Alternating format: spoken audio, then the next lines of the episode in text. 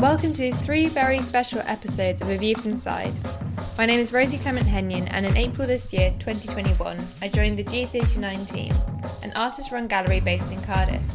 One of my first roles as a Jerwood Unite intern was to support five artists in residence. They were Gweni Llwyd, Gwenda, Wendy Short, Sadia Pineda, Hameed and Beau Beakhouse, and Yewande Yo-Yo Odunubi. Unite is a nine week artist studio residency programme at G39, devised by artists for artists. It is a space for artistic practice and its associated research, experiments for testing and sharing ideas, discussions, and discovery. At the end of the residency, the five artists had the opportunity to share their work with the public through an open studio weekend. During these five artists' time at the G39 Unite residency, it was my delight to support them through curatorial discussions and to see their work develop.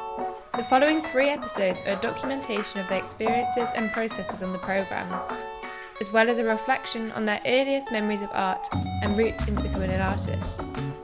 I hope you find this inspiring or that it may assist you on your own creative path. My earliest memories of art, I think, I think it was probably this idea of like playing with creativity. Um, and yeah, and that was kind of the moment where I was like, oh, I just want to do art. I just want to be an artist. it's just always been there. I think that connection to self-expression. It was always it was always just there.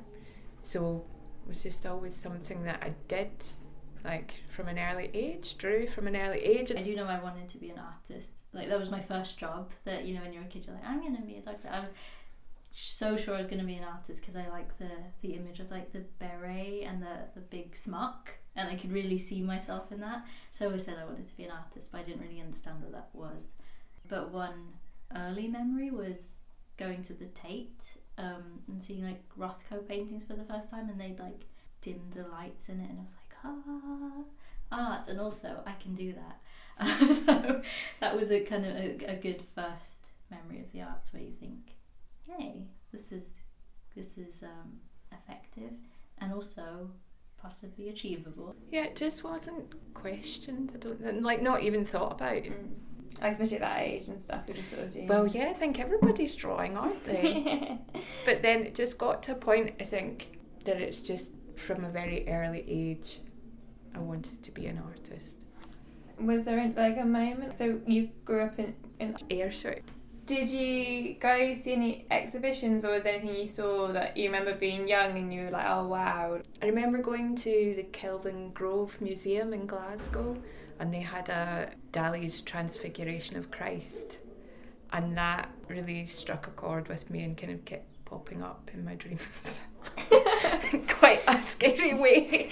So my earliest memories of art, I guess, are from my parents in some ways. So my dad is a DJ and he was super active in the free party scene in the in the nineties. Uh, so growing up, I would get dragged to lots of free parties, lots of festivals, um, and that kind of thing. So from a very young age, I was kind of exposed to decor and like installation and all these kind of environments and loud music and kind of lots of colour. Um, not that as a kid I read it as art. I think that's something I, I came to realise had kind of guided my journey um, a little while later. When I think about art, I think for me, from an early age, I didn't really distinguish between like mediums or, or really kind of box things. I've always been interested in how people express themselves. I was, I think, from young, I was really drawn to music, and for me, music um, comes under the umbrella of art. And that expression, I was always really interested in how people use their voice, how people, you know, wrote lyrics, the sounds that people like created from their imagination, and how that could connect with people. So I would definitely say music and also dance. Um, both my parents are Yoruba, I'm Nigerian, and like that's an inherent part of like our culture, like music and dance. And for me, I was always drawn into that. I was always someone who loved to dance and loved to connect with the rhythm. Um, so it was kind of it felt quite natural to express myself and gravitate towards people who wanted to do that. Um, so that was definitely, I think, it's just always been there. I think that connection to self-expression because I always think I was always thinking about it in terms of how people wanted to either tell their stories or you know um, contradict something, um, challenge something, um, rupture something, also express joy and play, which I just found really interesting, and I felt like the arts or whatever that energy, that creative energy, was the space to kind of do that, and um, yeah, I would say that's what drew me to the arts, just that ability to also like yeah, exist in oneself.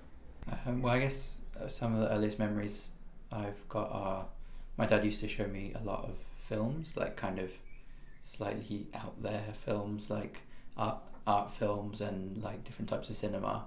So I kind of thought my route in, I guess, was more from. Um, I thought I was going to go into like the film industry, um, but then also being interested in literature. So I kind of, I think in the end, I kind of combined those interests and found that um, art film in a gallery setting was kind of the right place that I wanted to be in. Yeah, I think it's always been a part of who I am as a person. I've always liked creating stuff and I don't know, making little stories, even if it was just to play. I think yeah, as I said, I think it's always kind of been something that stimulates me, and I feel like I've always really enjoyed it. Just making something with your hands, or like even making something with your mind, and then the mixture of the two.